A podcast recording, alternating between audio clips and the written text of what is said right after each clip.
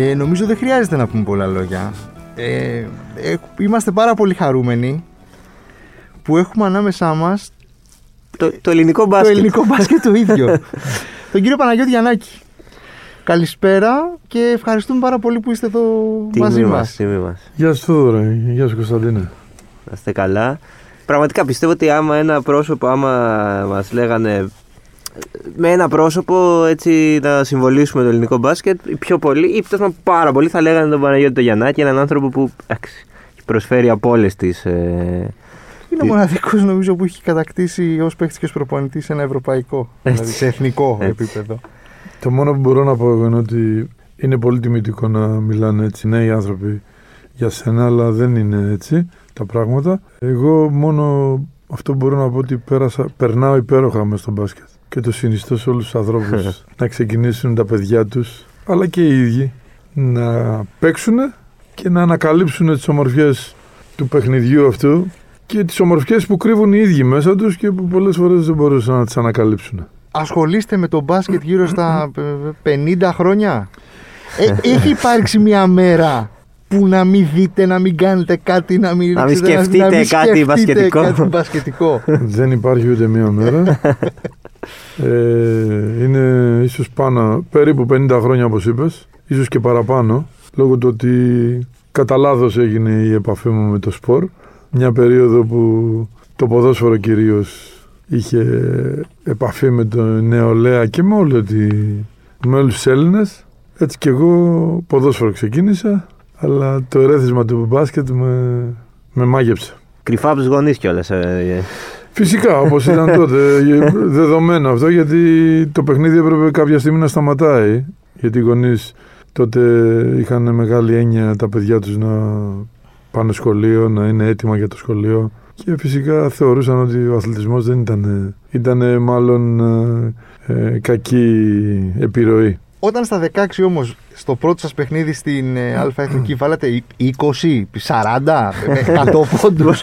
Εκεί το, το δέχτηκαν. Είπαν ότι όπα κάτι έχουμε εδώ. Στα πότε το δέχτηκαν δηλαδή. ναι, να ναι. σου πω, νομίζω το δέχτηκαν ε, καταρχήν επειδή εγώ δεν, ε, δεν θα με σταματούσε τίποτα να μην πάω στο γήπεδο. Τίποτα, οποιαδήποτε τιμωρία και να μου έδιναν οι γονείς μου. Δεν υπήρχε περίπτωση, ξέρανε πολύ καλά που θα βρίσκομαι και γι' αυτό το λόγο όταν βλέπαν ότι αργούσα πάρα πολύ, ε, κατεβαίνανε καμιά 300 μέτρα από το σπίτι μου είναι το γήπεδο του Πλάτωνα και φωνάζαν το όνομά μου. η μητέρα μου με φώναζε Νότι. Νότι. Ναι, τι, ναι. Κατέβαινε το ένα στενό, εγώ ανέβαινα από το άλλο για να μην συναντηθούμε όταν δεν άκουγα τη φωνή της από τόσο μακριά που με καλούσε να πάω σ- που βρίσκομαι και που είμαι. Και στην Νίκαια τότε, έτσι. Νίκαια, ναι, κοντά στο Πλάτωνα, το γήπεδο, μεταξύ το γήπεδο της προοδευτικής του μπα- ποδοσφαίρου και το γήπεδο μπάσκετ του Πλάτωνα και το τρίτο νεκροταφείο και το νοσοκομείο. Αυτό το τετράγωνο ήταν η μεγάλη αγκαλιά η γειτονιά που παίζαμε, κλαίγαμε, γελάγαμε. Μμ. Το είχατε καταλάβει από, από εκείνη την ηλικία ότι, ότι είστε καλός, ότι αυτό είναι, ότι αυτό θα κάνετε στη ζωή σας; Όχι, καμία σχέση. Αγαπούσα αυτό που έκανα, περνούσα καλά. Παιχνίδι ήταν. Ναι, αλλά ήταν- Ήμουνα καλός. Αυτό. Ναι, ήμουνα καλός. Καταλάβαινα, αντιλαμβανόμουν γρήγορα. Μπορούσα δηλαδή να δω κάτι και να το κάνω και πολλές φορές να κάνω και κάτι παραπάνω που έβγαινε μέσα από αυτή την προσπάθεια μου να κάνω μια κίνηση έβγαινε και κάτι περισσότερο και είχα πολύ έτσι δυναμισμό στην ενέργεια που έβαζα μέσα στο παιχνίδι χωρίς φόβο ότι μπορεί να μην πετύχω, να μην Αυτό είναι... και πολύ αυτοπεποίθηση. να μην έχει επιτυχία πήγα να πω, αυτό που γιατί έκανα. στα, σε μια τόσο μικρή ηλικία να μπείτε στο κορυφαίο επίπεδο, στην πρώτη κατηγορία και όχι απλά να συμμετέχετε, να πάρετε ε, ρόλο πρωταγωνιστή δεν είναι εύκολο. Είναι αλήθεια ότι δεν είναι θέμα ότι είχα ρόλο πρωταγωνιστή, αλλά είχα ρόλο να κάνω ό,τι μπορούσα με οποιοδήποτε, με οποιοδήποτε κούραση, ταλαιπωρία, ανασφάλεια να διεκδικήσω το παιχνίδι. Δηλαδή στο παιχνίδι Ναι. μέσα διεκδικούσα αυτό που μπορούσα να κάνω με τη δύναμη που είχα. Δεν ε, ένιωθα ανασφάλεια ε, ότι και καλά είναι δυνατότερος ο άλλος, είναι ψηλότερος, είναι γρη, δυνα, ε, γρηγορότερος. Ας μην πάω γιατί δεν προλαβαίνω. Όχι, θα πήγαινα και ας μην προλαβαίνω. Μμ. Αλλά κάθε φορά πήγαινα και πιο κοντά. Ήσασταν κάποιος άλλος μέσα στο γήπεδο; Ναι, Ε, στο γήπεδο ήμουν κάποιος άλλος. ήμουν ένα ντροπαλό παιδί έξω από το γήπεδο. Μέσα στο γήπεδο ε, μεταμορφωνόμουν σαν ένα παιδί που διεκδικούσε το παιχνίδι, διεκδικούσε το να κερδίσει η ομάδα του και συγχρόνως ε, μου άρεσε να παροτρύνω και τους γύρω μου, ειδικά τους συμπαίκτες μου φυσικά. Ηγετική φυσιογνωμία από μικρός. Ε, μου βγαίνει από μόνο του, δεν ξέρω γιατί. Είχα... Εκτιμούσα τους ανθρώπους που έπαιζα μαζί τους πολύ και ήθελα να τους παρακινήσω γιατί έβλεπα από μένα ότι μπορώ γιατί να μην μπορούν και εκείνοι. Όλοι μπορούμε. Παρακινείτε τώρα και στο γήπεδο ζωής. Πολλά παιδιά. Ε, Θέλετε να μας πείτε γι' αυτό; τι να σας πω, εντάξει, αυτό είναι κάτι που πιστεύω ότι είναι κάτι πολύ ωραίο για αυτό που θα προσπαθήσουμε να κάνουμε. Ε, εγώ το μόνο που μπορώ να πω ότι είναι μια, μια προσπάθεια που ξεκίνησε τη γνωριμία μου με τον πρόεδρο τον κύριο Δρακόπουλο του Ιδρύματος Σταύρος Νιάρχος ένας καταπληκτικός άνθρωπος που νοιάζεται και ενδιαφέρεται και για την Ελλάδα μας αλλά για τα παιδιά μας για τη, τη δύναμη που μπορούμε να έχουμε εμείς εδώ σαν, να- ε, σαν Έλληνες να πετύχουμε πράγματα τα οποία είναι ασύγκριτα. Αυτό που δηλαδή καταφέραμε και στο μπάσκετ. Όταν ήμουν νεαρός, δεν θα το ξεχάσω ποτέ, το μπάσκετ ήρθε στη ζωή μου κατά λάθος. Από ένα ερέθισμα που πήρα από κάποια φώτα που ανάψανε σε ένα ανοιχτό γήπεδο, ένα βράδυ Δευτέρας που είχα ξεμείνει παίζοντας ποδόσφαιρο στην Μμ. Αλάνα δίπλα στη, στο γήπεδο το ανοιχτό του Πλάτωνα, μπάσκετ και ξαφνικά ανάβουν τα φώτα και εμφανίζονται καμιά κοσαριά παιδιά, νέοι άνθρωποι με καμιά πενηνταριά ανθρώπους που κάθονται στην κερκίδα και να αρχίζουν να τριπλάρουν και να βάζουν lay-up, ε, να σουτάρουν την μπάλα κτλ. Και εγώ κάθισα να δω τι παιχνίδι είναι αυτό. Και άρχισα να βλέπω πράγματα που θα ήθελα και εγώ να τα κάνω. Και έτσι ε, μου δώσαν το ερέθισμα να πηγαίνω όταν πήγαινα για ποδόσφαιρο στη, εκεί στην Αλάνα του Πλάτωνα να πηγαίνω και να παίρνω την μπάλα και να παίζω και μπάσκετ. Να πετάω την μπάλα στο καλάθι. Όχι δικιά μου μπάλα, μια μπάλα που Μμ. την είχε κάποιο άλλο παιδί.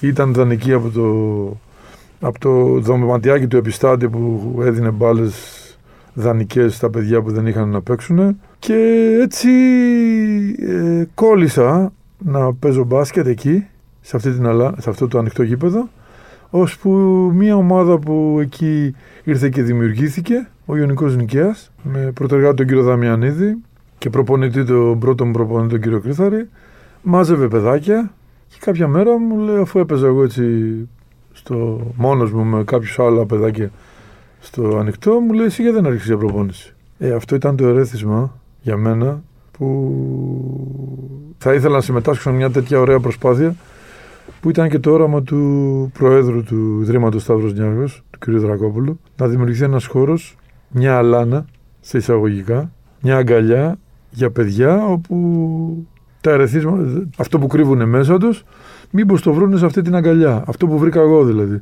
Κατά λάθος βρήκα ένα ερέθισμα το οποίο αν τυχόν δεν βρισκόταν ο Ιωνικός να δημιουργήσει μια ομάδα και να ψάχνει να βρει παιδάκια να τα βάλει να κάνουν οργανωμένο μπάσκετ, πιθανόν να μην έπαιζα ποτέ μπάσκετ. Η ζωή σας σίγουρα θα ήταν πολύ διαφορετική.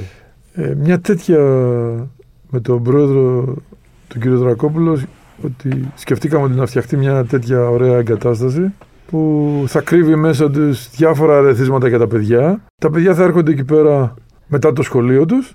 Αυτή τη δύναμη που κρύβουν μέσα τους για κάτι που αγαπάνε ή που ονειρεύονται και δεν μπορούν ε, λόγω οικονομικών δυνατοτήτων, λόγω τρόπου ζωής, ε, λόγω δυσκολιών, να τη βρουν εκεί όπως τη βρήκα εγώ το μπάσκετ.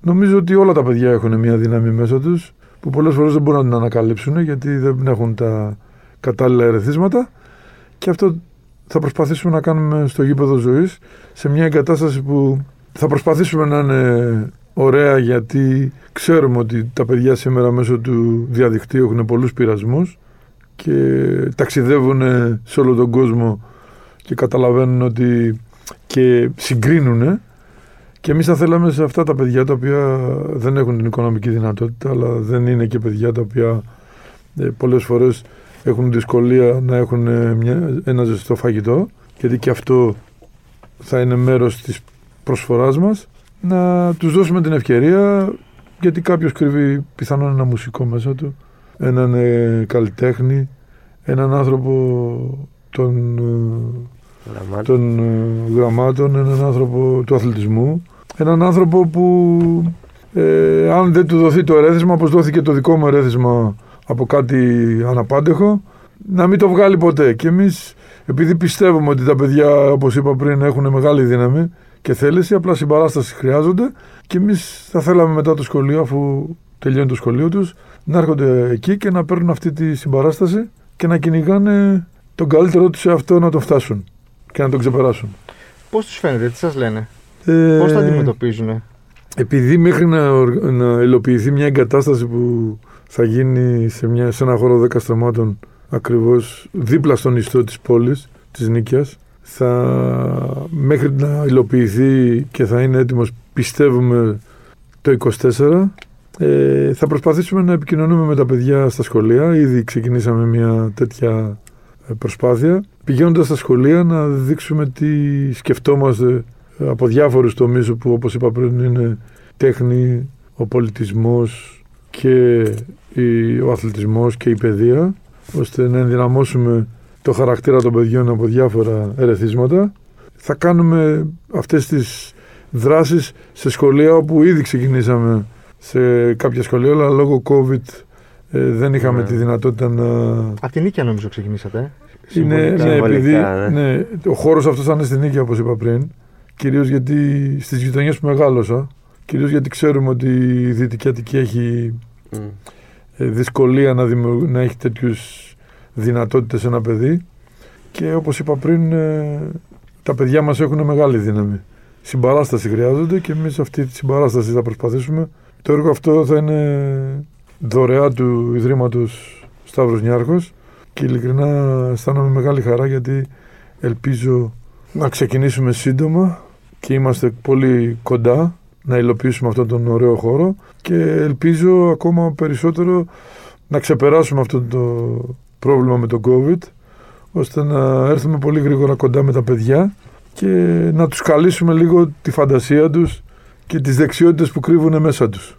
Με αυτές τις δράσεις που ξεκινάνε όπως είπα πριν πηγαίνοντας στα σχολεία σε ηλικιακά γκρουπ του Δημοτικού, δύο ηλικιακά γκρουπ του Δημοτικού, του Γυμνασίου μετά και του Λυκείου και να τους δείξουμε μερικά από αυτά τα πράγματα που θα βρίσκουν μέσα στο χώρο που θα δημιουργηθεί στην Νίκαια. Και αν βρεθεί εκεί πέρα ο επόμενος Γιαννάκης ή ο επόμενος Ε, Αντετοκούμπο, τι ο κάνουμε. Κούμπο, ναι. Χαρά μας εμείς ε, να σκαλίσουμε τέτοια ταλέντα, τέτοιους ανθρώπους που μπορούν να παρακινήσουν και άλλους γιατί ο Γιάννης αυτή τη στιγμή παρακινεί πάρα πολλά παιδιά σε όλο τον κόσμο και εμείς θα θέλαμε πάρα πολύ όχι μόνο στον αθλητισμό, όχι μόνο στο μπάσκετ αλλά σε όλους τους χώρους να, να σκαλίσουμε τον εσωτερικό κόσμο των παιδιών και τις δεξιότητες που κρύβουν μέσα τους και τη δύναμη που θα μας οθήσει σε μια καλύτερη κοινωνία. Έτσι κι αλλιώς νομίζω ότι τα μαθήματα που προσφέρει το κούμπο είναι πιο πολύ σε ανθρώπινο επίπεδο παρά σε μπασκετικό. Επειδή είναι ένας συνδυασμός, είναι αλήθεια ότι ο Γιάννης έχει βγει μια- με- μέσα από μια υπέροχη οικογένεια και συνεχίζει να είναι υπέροχος και ο ίδιος. Το Γιάννη θα θέλατε να τον είχατε παίχτη ή συμπαίκτη; Εννοείς, ε, ε, κοίτα να δεις, θα σου πω κάτι. Όταν είσαι αθλητής, έχεις μια τεράστια ελευθερία και μια τεράστια δύναμη. Μέσα στο γήπεδο δεν μπορεί να αμφισβητήσει κανείς ούτε την ικανότητά σου, ούτε την, ε, τη θέλησή σου και το, το πάθος σου για να μείνεις στο χώρο και να κάνεις επιτυχίες. Είναι ο πιο αντικειμενικός χώρος για έναν άνθρωπο που αγαπάει τον αθλητισμό. Άρα θα προτιμούσα να είμαι μέσα στο γήπεδο και συμπαίκτης του. Τώρα σαν ε, προπονητής, αν τυχόν... ε, Αυτό μπορεί να γίνει κιόλας έτσι κι ε, αλλιώς. Σαν προπονητής νομίζω ότι είναι ευλογία να έχεις ένα παιδί, έναν άνθρωπο, έναν παίκτη, έναν ε, συνεργάτη σαν το Γιάννη.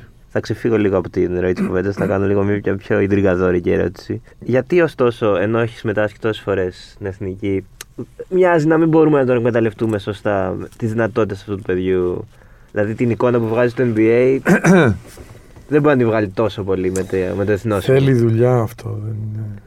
Θέλει δουλειά. Θέλει εξάσκηση. Θέλει, Είναι άλλοι κανόνε. θέλει επικοινωνία. Θέλει πολύ. Όχι, δεν είναι μόνο αυτό.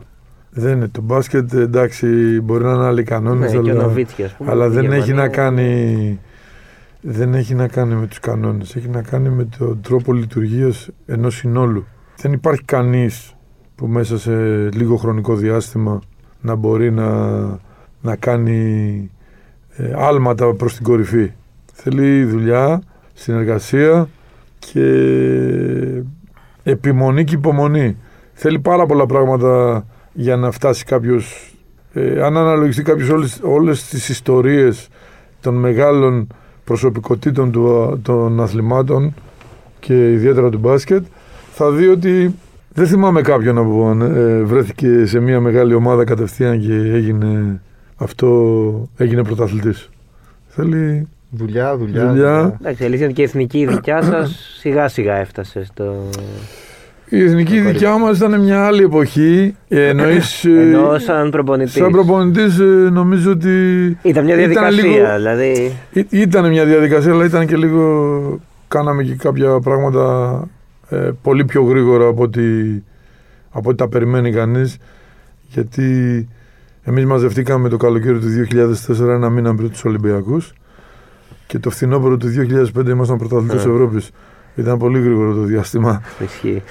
και είμαι χαρούμενος γι' αυτό και πάντα θα το θυμάμαι σαν κάτι ιδιαίτερο.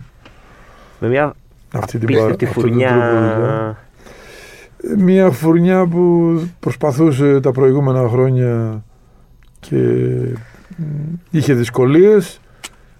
Βρήκαμε τον τρόπο με τον οποίο θα μπορέσουμε να βάλουμε τα τεράστια, τα τεράστια προσόντα, τα προσόντα που είχαν να γίνουν μια πολύ καλή ομάδα που μπορούσε να παίξει δια, διαφορετικ- ε, διάφορα στυλ παιχνιδιού. Ήμασταν μια πολύ καλή ομάδα, ίσως θεωρώ μία από τις καλύτερες ομάδες διεθνώς. Ε, έπαιξε ίσως ε, μπάσκετ το οποίο πολύ λίγες ομάδες το έχουν παίξει ακόμα μέχρι και σήμερα. Ε, το μπάσκετ είναι ένα άθλημα που σαν Συ- φίλαθλοι εμείς όπως το κοιτάμε έτσι, δεν είναι ποδόσφαιρο για να θυμάσαι ας πούμε, τα σκορ των παιχνιδιών. Ότι Ναι. α, θυμάμαι ότι σε εκείνο Ναι, το τελικό ναι, ναι. χάσαμε 3-0, κερδίσαμε 2-1. Παρ' όλα αυτά, υπάρχουν κάποια σκορ Έτσι. που εγώ δεν θα τα ξεχάσω 101, ποτέ. Ένα, ας πούμε, 95. ένα είναι το, το 101-95.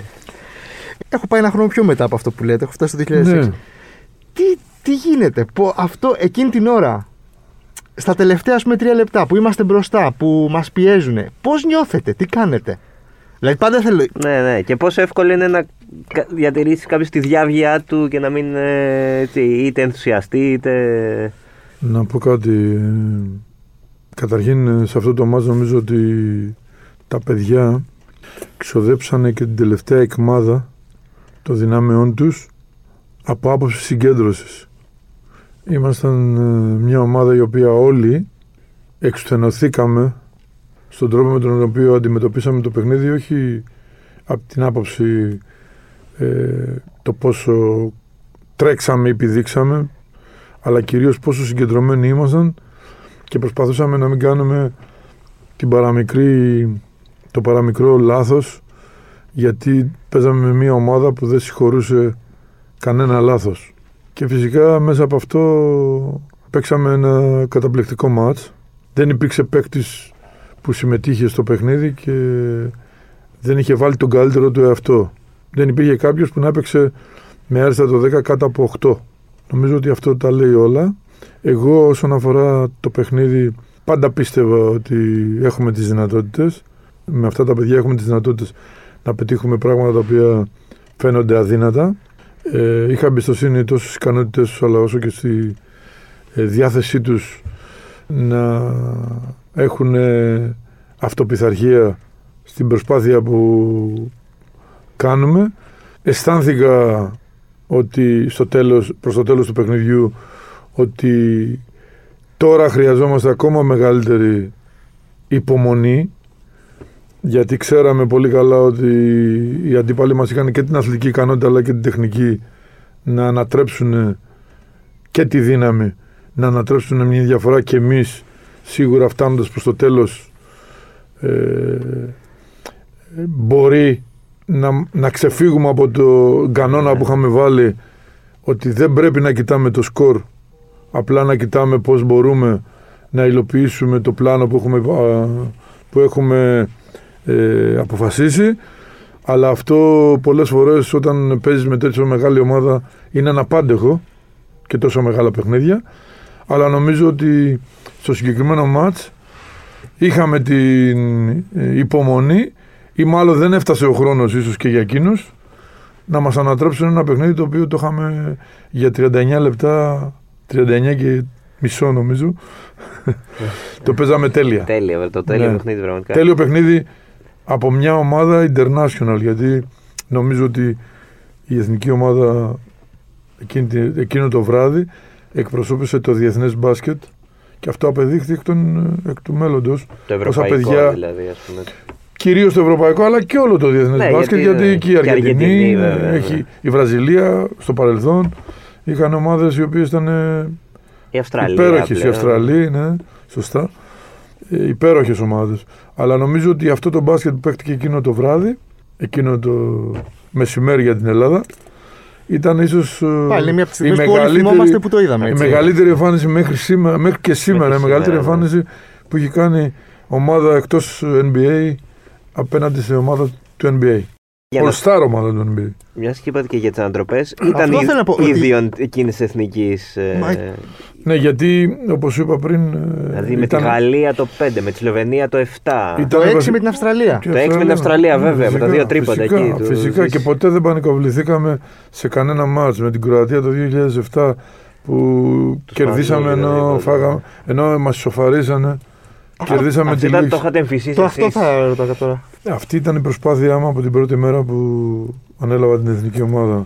Να μάθω τα παιδιά να καταλαβαίνουν ότι ε, στο παιχνίδι αυτό που είναι συγκλονιστικό η δουλειά των παιδιών είναι να προσπαθούν να παίζουν στο δυνατό καλύτερα αυτά που αποφασίζουμε χωρίς να κοιτάνε ούτε το χρόνο ούτε το σκορ. Το φτάσαμε σε πολύ υψηλό επίπεδο αυτή τη θέση μας στο παιχνίδι. Και νομίζω ότι αυτό είναι, το, είναι συγκλονιστικό να, να καταλαβαίνει κάποιος ότι ο ρόλος αυτών που κάθονται στον πάγκο, των προπονητών δηλαδή και των ανθρώπων που δουλεύουν για την ομάδα, είναι να κοιτάνε όλο το παιχνίδι και το σκορ και το, και το χρόνο και να επιλέγουν τον τρόπο με τον οποίο θα παίξουμε. Και τα παιδιά είναι να προσπαθούν να ακολουθήσουν όσο μπορούν περισσότερο με καθαρό μυαλό το πλάνο που έχουμε αποφασίσει και να το κάνουμε με υπομονή και επιμονή. Χωρίς να χάνουμε το κουράγιο μας καμία στιγμή του παιχνιδιού. Νομίζω ότι η ομάδα μας ήταν μια ομάδα η οποία λάτρευαν οι αντίπαλοι να τη βλέπουν άσχετα αν ε, βρισκόντουσαν σε δύσκολη θέση γιατί πάρα πολλοί ήταν αυτοί οι οποίοι χρησιμοποιούσαν ε, την ελληνική ομάδα πως θα θέλουν να είναι οι δικοί τους. Θα θέλατε να ξαναπαίξετε κάποιο παιχνίδι ξανά με, σαν προπονητής με την Ε, εθνική; νομίζω ότι είναι λίγο φανερότερο θα ήθελα να παίξουμε με την Το Ισπανία. τελικό έτσι. Γιατί νομίζω ότι αδικήσαμε, αδικηθήκαμε από το ότι δημιουργείται πολλές φορές μια εντύπωση ότι παίζουμε με μια ομάδα που ίσως δεν μας ταιριάζει. Νομίζω ότι η δικιά μας ομάδα ήταν μια ομάδα που έπαιζε με οποιοδήποτε αντίπαλο και οποιοδήποτε τέμπο και με οποιοδήποτε τρόπο θα μπορούσε να παίξει σε οποιοδήποτε στυλ παιχνιδιού. Το συγκεκριμένο μάτσο όμως δεν μπορούσαμε να το παίξουμε γιατί είχαμε χάσει πάρα πολύ από τις δυνάμεις μας όχι μόνο σωματικά αλλά και πνευματικά και δεν μπορούσαμε σε καμία στιγμή του παιχνιδιού να παίξουμε. Απλά βρεθήκαμε στο γήπεδο και δεν καταφέραμε ποτέ να, να παίξουμε τον μπάσκετ που θα μπορούσαμε. Μα νομίζω ότι και εμείς, ας πούμε, σαν ε, φίλαθλοι, σαν όσοι το βλέπαμε τέλος πάντων, είχαμε αδειάσει τόσο πολύ ότι- που κερδίσαμε τους Αμερικανού. ναι, ναι, ναι, που κάπως... Που δεν είχε και πολύ σημασία το. Σαν να τελειώσαμε το τουρνουά Ε, κάπως νωρίτερα. Εγώ απλά, Ε, ε, Γεμάτη όμως. ναι, εγώ απλά ε, είχα πει μετά από αυτό το μάτσο ότι δεν πειράζει, αφήσαμε κάτι για να το κάνει την, το επόμενο παγκόσμιο, αλλά τελικά δεν καταφέραμε. Εξαιρετική πάσα είδα αυτή. Άλλη Μμ. μια εξαιρετική πάσα. Μμ. Ε, ωραία, μέχρι το 2008, ας πούμε, 2009 η εθνική ήταν σταθερά στα υψηλά κλιμάκια του παγκοσμίου μπάσκετ. Γιατί την τελευταία δεκαετία θεωρείτε ότι έχει μείνει στάσιμη; Σε ένα ρόλο που δεν της ταιριάζει κιόλας. δηλαδή. Μακριά όχι μόνο από τα μετάλλια, μακριά συνήθως και από, το, από τα ημιτελικά, μακριά από τα νοκάουτ πολλές φορές. Εντάξει, νομίζω ότι πολλές φορές δεν έχουμε καταφέρει να, να δημιουργήσουμε ένα σταθερό τρόπο λειτουργίας και συγχρόνως ε, δεν καταφέραμε ποτέ να βάλουμε την καλύτερη δυνατή προσπάθεια που θα μπορούσαμε να κάνουμε. Νομίζω ότι χρειάζεται μια πιο οργανωμένη προσπάθεια και αυτό για να γίνει χρειάζεται ε, δουλειά, ε, αναγνώριση των προσόντων μας, ε, αναγνώριση τι προσόντα έχουμε αυτή Ναι, την περίοδο, πού μπορούμε να είμαστε καλύτεροι, πώς μπορούμε αυτό να το εμφυσίσουμε στον τρόπο με τον οποίο θα λειτουργούν και τα παιδιά όταν βρίσκονται στην ομάδα. Έχει πολλή δουλειά όλο αυτό. Το ότι δεν έχουμε καταφέρει νομίζω ότι δεν μπορέσαμε να δείξουμε ε, όταν γινόντουσαν αυτά οι αγώνες και αυτά τα τουρνουά τα προσόντα που έχουμε και φυσικά είχαμε μια ανυπομονησία για το αποτέλεσμα και για το τι θα κάνουμε χωρίς να βλέπουμε ότι έξω από το αποτέλεσμα υπάρχει και η επόμενη μέρα. Δηλαδή το ένα κομμάτι είναι μπαίνω σε ένα παιχνίδι για να πάρω το αποτέλεσμα και το δεύτερο είναι μπαίνω σε ένα παιχνίδι αν τυχόν δεν πάρω το αποτέλεσμα να πάρω κάτι για την επόμενη μέρα. Να πάρω κάτι για τη μεθεπόμενη μέρα. Αυτό το οποίο νομίζω ότι δεν καταφέραμε να το δούμε. Παίζαμε για ένα πράγμα μόνο Ναι. για το αποτέλεσμα. Πολλές φορές αυτό το αντιμετωπίζαμε και με πολύ νευρικότητα και πολλές φορές δεν είχαμε την υπομονή και την επιμονή σε πράγματα που πιθανόν είχαμε αποφασίσει να κάνουμε. Όλα αυτά ε, χρειάζονται δουλειά, δεν, είναι- δεν θα γίνουν από μόνα τους γιατί το παιχνίδι είναι πιο ελκυστικό από την αυτοπιθαρχία. Δηλαδή ε, όταν μπαίνει ένα παιδί μέσα η μεγαλύτερη του ικανοποίηση είναι να βάλει καλάθι. Ή να τριπλάρει την μπάλα. Αυτά τα δύο είναι. Αυτά δεν είναι αρκετά για να είσαι στην κορυφή. Θέλει συνεργασία, θέλει Η πάσα που κάνει δύο παίκτες. η πάσα που κάνει δύο παίκτες χαρούμενους, θέλει Θέλει να παίζει. ενθουσιασμό, θέλει ε, υπο- ε, υπομονή και επιμονή, θέλει καθαρό μυαλό, θέλει αθλητικότητα, θέλει Το εγώ λίγο πιο κάτω ίσως. το εγώ πολύ πιο κάτω. Έχετε συνεργαστεί κι εσείς με πολλούς. Ε... Με όλους. Έχει παίξει με, με τον Τζόρνταν αντίπαλος. Έχει δει, έχει το Λεμπρόν στο γήπεδο. Ναι. Έχει κάνει Όχι, το και σαν καλύτερο δίδυμο προπονητής, στο ε, ευρωπαϊκό. Μεγάλες βεντέτες έχετε προπονήσει. Είναι αλήθεια. Είναι αλήθεια. Θέλει Πώς χειρίζεστε έτσι έναν αθλητή που. Ή ένα συμπαίκτη. Προσπαθώ, Ή ένα προσπαθώ να, συμπαίκτη, ναι. του, να, του, να, να το βοηθήσω να σκεφτεί το πόσο σημαντικό το πόσο σημαντικός είναι ο συμπαίκτης του και το πόσο οι μεγάλες επιτυχίες γίνονται με ανθρώπους οι οποίοι μπορούν να κάνουν τους άλλους καλύτερους.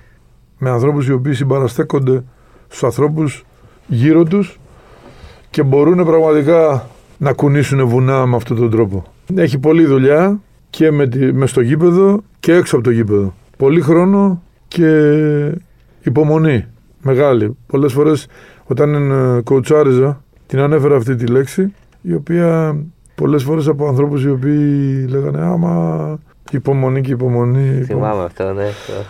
ναι, υπομονή είναι αρετή. Αν ε, κάτσεις και σκεφτείς το πόσο σημαντικό πράγμα είναι να ξέρεις να τη, να τη χρησιμοποιείς, νομίζω ότι μπορείς να πετύχεις πολύ περισσότερα από ό,τι φαντάζεσαι. Ξεκινήσατε να παίζετε, όταν ξεκινήσατε να παίζετε μπάσκετ, βάζατε και 74 πόντους.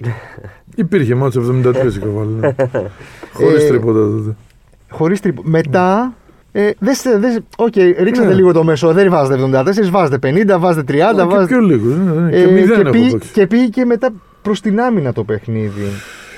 Όχι, δεν πήγε μετά. Ανέκαθεν ήταν έτσι. Απλά ε, ε, ήταν πιο φωτεινό, πιο εύκολο, πιο εύπεπτο. Το μπάσκετ δεν ήταν ένα παιχνίδι που ήταν, ε, το γνωρίζουν όλοι. Πιο εύκολα το γνωρίζουν με τους πόντους. Δεν μπορούν να γνωρίσουν με το rebound, τα block Ναι, out, ναι. τις βουτιές. Δεν είναι εύκολο να τις αναγνωρίσει κάποιος ο οποίος δεν έχει σχέση με το παιχνίδι. Ε, όταν πρωτοξεκινούσα εγώ να παίζω μπάσκετ, ε, μπάσκετ ήταν αυτός που βάζει πόντους και αυτός που τριπλάρει. Τίποτα άλλο. Ούτε assist δεν υπήρχαν. δεν γράφανε. Πώς το θυμάστε τότε που την σε εισαγωγικά κόντρα με τον Γκάλι, στο ποιος θα βάλεις πιο πολλούς πόντους στα παιχνίδια δεν σας; ήταν κόντρα. Εγώ, Ε, γι' αυτό λέω, σε εγώ- εισαγωγικά, ήταν δύο ε, πολυβόλα ε, σε ένα Απλά ήταν, γήπεδο. ναι, δύο Εγώ φοβεροί είχα τη παίκτες της χαρά εποχής. να έχω. Ναι, εγώ έπαιζα σε μια ομάδα η οποία ήταν της γειτονιάς μας. Δηλαδή, είμαστε παιδιά που μεγαλώσαμε μαζί. ξεκινήσαμε από τα τοπικά πρωταθλήματα και φτάσαμε να βγαίνουμε στα κύπελα Ευρώπης. Οπότε για μας ήταν ε, διασκέδαση αυτό που κάναμε, περνάγαμε πολύ ωραία. Παίξαμε μια ομάδα τον Άρη, ο οποίος διεκδικούσε το πρωτάθλημα. Είχε έρθει ο Νίκ από την Αμερική με το δικό του τρόπο, τρομερός παίκτης. Είχαμε κίνητρο να παίξουμε εναντίον τους όσο μπορούμε καλύτερα για να κερδίσουμε. Όπως και με όλες τις μεγάλες ομάδες. Όχι με τον Άρη, με τον Παναναναϊκό, τον Ολυμπιακό, το, τον Μπάουκ τότε, την ΑΕΚ. Είχαμε κίνητρο. Ήμασταν μια ομάδα η οποία ε, αυτές οι νίκες ε, νομίζω ότι κάναν αίσθηση σε όλη την Ελλάδα ότι στον Ιωνικό, στην Νίκαια παίζουμε μπάσκετ. Και... ήταν συγκλονιστικό. Αυτό το μάτς ήταν ένα μάτς σαν όλα τα άλλα, αλλά απλά είχαμε βρεθεί σε πολύ καλή μέρα, βραδιά. Εμένα οι συμπαίκτες μου με υποστηρίξανε γιατί πάντα ήταν δίπλα μου από την Νίκαια ο Ιωνικός στον Ιωνικό και είχα και ευχέρεια. Ο coach, ε, ο κύριος Αναστασάτος τότε, ο coach Αναστασάτος είχε βρει μια πολύ ωραία ε, τακτική ενώ μέχρι τότε επειδή ήμουνα ένας παίκτης ο οποίος κουβάλουσα την μπάλα, την έτρεχα, σκόραρα, προσπαθούσα να πάρω rebound κτλ. Ε, σε, σε εκείνη τη χρονιά ήθελε να μην παίρνω εγώ την πρώτη πάσα και να μου τη δίνουν στη σέντρα. Δηλαδή την έπαιρνα ένα συμπαίκτης μου την μπάλα, την πρώτη πάσα, για να μην κουράζω, να μην την κουβαλάω με την μπάλα. Ε, αυτό ήταν ένα κομμάτι που βοήθησε στο να σκοράρω περισσότερους πόντους. Ε, ήταν κάτι το οποίο δεν, δεν το είχα καταλάβει μες στο παιχνίδι. Ειλικρινά, δηλαδή. Δεν κοιτούσα τα στατιστικά μες στο παιχνίδι. Ούτε καν ήξερα ποτέ, δεν ήξερα ποτέ πόσους πόντους έχω βάλει. Δεν ήξερα ποτέ, δεν με απασχολούσε καν. Μένα με ενδιαφέρε πώς θα μπορούσαμε να κερδίσουμε η ομάδα μας. Και όταν τελείωσε το μάτ, πάμε στα αποδητήρια να πληθούμε στεναχωρημένοι γιατί χάσαμε ένα πόντο. Και μου λέει ένας συμπέκτη μου, μου λέει ο Κώστας ο Πετρίδης, λέει ρε, εσύ ξέρεις πόσου πόντους έβαλε; Λέω ε, τι να βάλω. Εντάξει, ήμουνα σκόρο τότε, έβαζα 30, 40 πόντους. Ε, είπα κι εγώ, εντάξει, καμιά 35 του λέω πώς να. Τι 35 μου λέει, 73 έχεις. εντάξει, κι εγώ δεν το περίμενα και ήταν κάτι συγκλονιστικό. Ήταν απίστευτο παιχνίδι. Και είχατε νομίζω υπήρξαν πολλά παιχνίδια στη συνέχεια από εκείνη την περίοδο με, το, με, με αντίπαλο τον Γκάλι που έβαζε ένας 52, άλλος 51. Ναι, είχαμε σκορ τέτοια. Ναι. Εκεί, μέσα, στο, μέσα στο γήπεδο, σαν αντίπαλοι, μιλάτε, πειράζατε ένας στον άλλο. Όχι, όχι, όχι. Μπάσκετ παίζαμε, εντάξει. Νομίζω ότι πάντα υπάρχει η προσπάθεια να, ο ένας να σταματήσει τον άλλον. Αυτό είναι δεδομένο. Απλά τις περισσότερες φορές εμένα τουλάχιστον η ομάδα μου επειδή φοβόταν να με ξοδέψει πάνω σε έναν ναι. σε ένα παίκτη που μπορεί να κάνω φάουλ κυρίως. Οπότε επειδή με ήθελε, με είχε ανάγκη να, να είμαι μέσα στο γήπεδο περισσότερο χρόνο από ότι θα είσαι αν κάνεις φάουλ, απέφευγε να με βάλει να μαρκάρω τον Νίκ. Αλλά εντάξει, ο Νίκ ήταν ασταμάτητος, δεν το συζητάμε. Απίστευτο σκόρερ. Δεν το συζητάω αυτό. Απλά εκείνη την περίοδο ε, λειτουργούσε αυτό το, αυτή ε, έκανε, καλά, ε, έκανε καλό στο σπορ γιατί ο κόσμος το αντιλαμβανόταν πιο εύκολα τους πόντους και τους, το σκορ και ενθουσιαζόταν με όλο αυτό γιατί τότε υπήρχε και ο Καλιγκάρη ένας άλλος ε, χαρισματικός σκόρερ στο ελληνικό πρωτάθλημα Έλληνα-Αμερικάνος και αυτός έπαιζε στο Σπόρδικ υπήρχε ξέρω εγώ Κώστος Πετρόπουλος. Εντάξει ο Κορονέος υπήρχαν πολλοί παίκτες Στίβ Γιατζόγλου Υπήρχαν παίκτες οι οποίοι είχαν. Ε, αυτό όλο δημιουργούσε. Εγώ ήμουν πιο νεαρός βέβαια. Αλλά εντάξει, πάντα δημιουργούσε όλο αυτό. Μια. Ειδικά τόσοι πολλοί πόντι. Είχαμε ευχαίρεια στο σκοράρισμα. Για τη μετακίνηση στον Άρη είχατε ενδιασμούς σε ό,τι αφορά κιόλας ότι αν θα είμαι και εκεί το πρώτο βιολί; Εγώ δεν είχα ποτέ. Το μόνο που είχα ήταν τότε επειδή ήμουν νεαρός. Σκεφτόμουν ας πούμε, ότι ίσως θα ήταν καλύτερα να μείνω στην οικογένειά μου που ήταν εδώ γιατί εντάξει, ήμασταν μια οικογένεια και η γυναίκα μου τότε και εκείνη η νέα κοπέλα στην οικογένειά της ήταν εδώ αλλά δεν σκέφτηκα ποτέ για τον μπάσκετ. Για τον μπάσκετ το μόνο που σκεφτόμουν είναι να πάω σε μια ομάδα που θα διεκδικεί τρόπαια και θα μπορεί να πετύχει πράγματα πολύ μεγαλύτερα. Μπορώ να σου πω ότι και όταν ήμουν στον Ιωνικό είχα μια συζήτηση με τη διοίκηση και τους είπα αν γίνει μια προσπάθεια να διεκδικήσουμε το πρωτάθλημα θέλω να μείνω και του είχα προτείνει να μήπω βρούμε και εμείς κάποιον Ελληνοαμερικάνο γιατί ε, χρειαζόμασταν κάποια πιο ψηλά παιδιά. Πιο... Ε, αλλά δεν υπήρχε δυνατότητα και έτσι ήθελα να. Δεν φανταζόμουν αυτό που έγινε στο μπάσκετ. Εντάξει. Άσχετα αν ε, θα πήγαινα στον Άρη. Αυτό ήρθε ε, βλέποντας ότι κερδίζεις, ότι είσαι, γίνεσαι καλύτερος, γίνεσαι πιο δυνατός, έχεις προοπτική. Ήθελα πολύ γιατί πίστευα ότι μπορούμε να είμαστε μέσω καλύτερους στην Ευρώπη. Το πίστευα. Και ήσταν και μια. Απλά από οικονομικής άποψης δεν περίμενα ότι μπορούσε να δημιουργηθεί όλο αυτό που έγινε. Δεν μπορούσες δηλαδή, να φανταστείς ότι ε, στην Ελλάδα όλοι θα περιμένουν κάθε Πέμπτη να δουν μπάσκετ. Νιώθατε στάρ τότε; Ε, στάρ με την έννοια που. Όλη η πολλές Ελλάδα φορές- μιλούσε για εσά. που, ε, που πολλές φορές το λένε οι άνθρωποι νομίζω ότι όχι. Αισθανόμουν ότι υπάρχει η αναγνωρισιμότητα και ενθουσιασμός στο να συναντηθούμε με ανθρώπους. Εδώ και σήμερα, με πολλές φορές που μετά από τόσα χρόνια ο κόσμος σε θυμάται για ωραίες στιγμές που έζησε μαζί σου, νομίζω ότι είναι συγκλονιστικό, ακόμα και σήμερα. Ε, στάρ με την έννοια όχι. Μπορώ να πω κάτι ότι όταν ήμουν πιτσιρικάς και άρχισα να γίνομαι δημοφιλής και άρχισε να ενδιαφέρονται ο κόσμος για τον μπάσκετ. Δεν μας ζητάγανε αυτόγραφα, καταλαβαίνεις. Στην αρχή σκεφτόμουν τώρα. «Πφ, Ζητάνε αυτόγραφα τώρα. Γιατί να του δώσω, ποιος είμαι, ξέρω εγώ, να δώσω αυτόγραφο. Και σκεφτόμουν.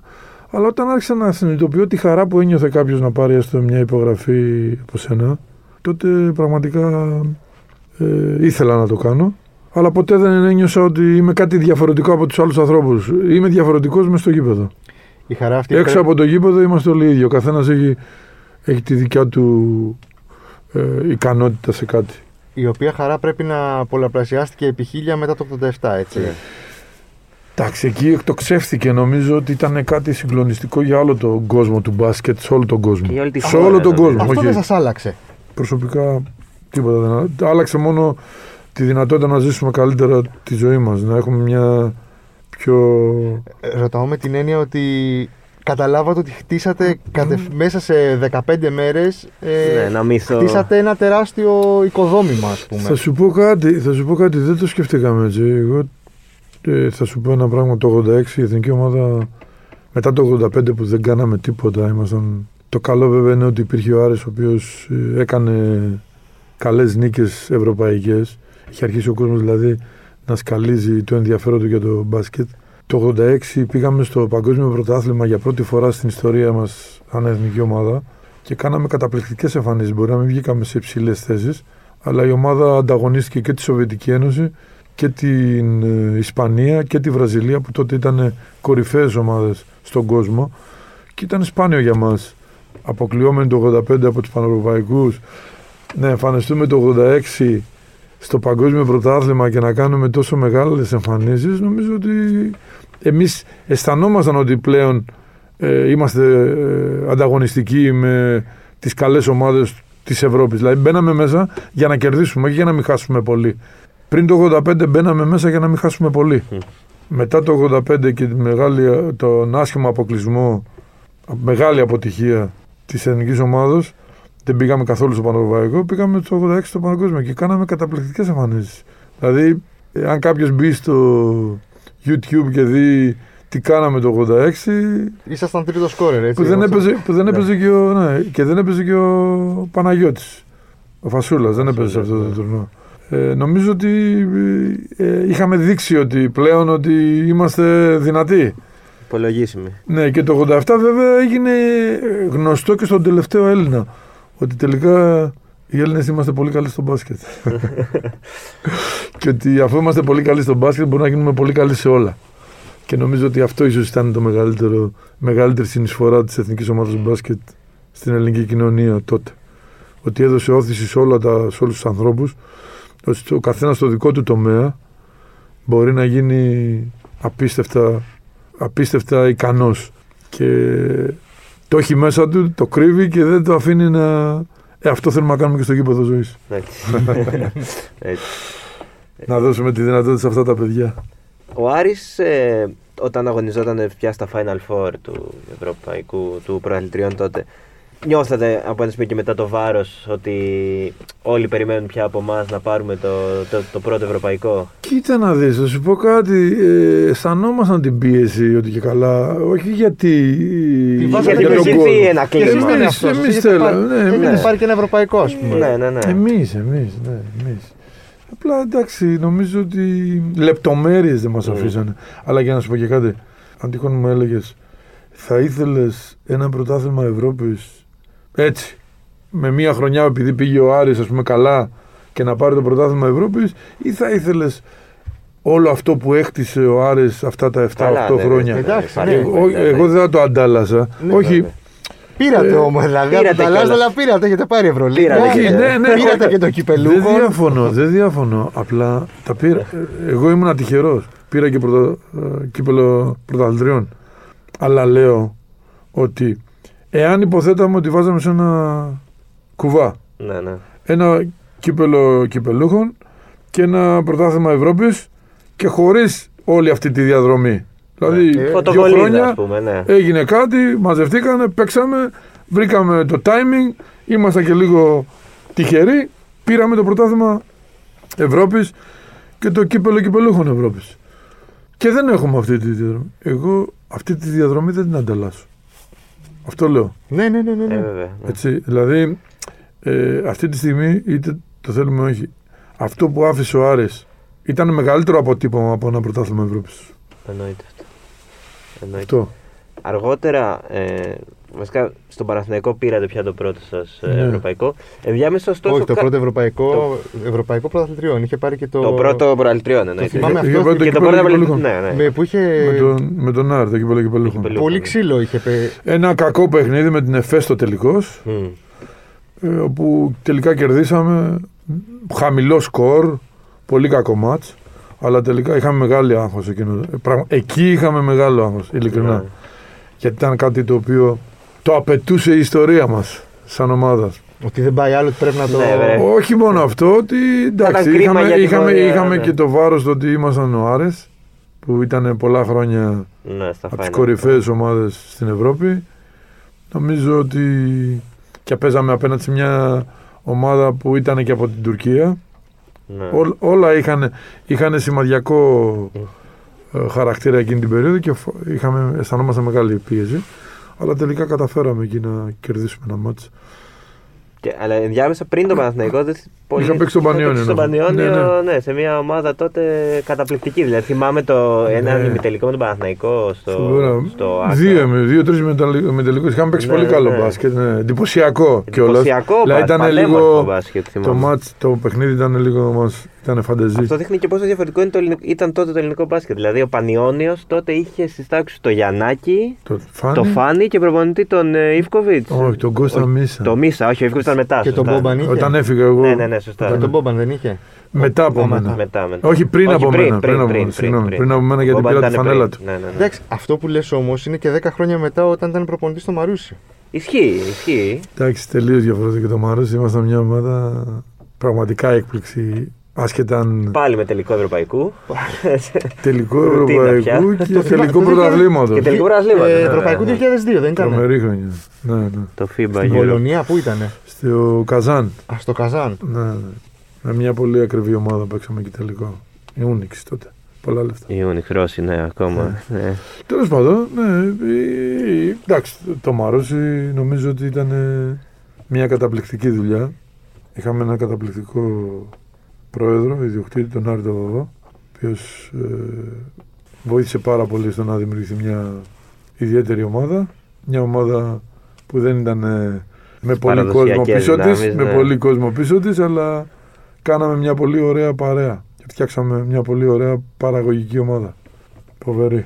Όταν φύγατε από την εθνική, δεν θα ξεχάσω ποτέ το τοξικό τμη- ε, κλίμα που είχε δημιουργηθεί επειδή Ναι. ήσταν ταυτόχρονα και στον Ολυμπιακό. Ναι, ναι. Σας ενόχλησε αυτό. Ναι, με ενόχλησε γιατί, ε, με ενόχλησε γιατί ήμουν ένας άνθρωπος ο οποίος προσπάθησα να, να βγάλω το καλύτερο δυνατό αποτέλεσμα από τα παιδιά, τους Έλληνες παίκτες γιατί το μπάσκετ κατά διαστήματα δεν έχει φερθεί, δεν έχει σταθεί όσο, όπως θα έπρεπε απέναντι στους Έλληνες παίκτες και η εθνική ομάδα ήταν το, το αποκούμπι τους.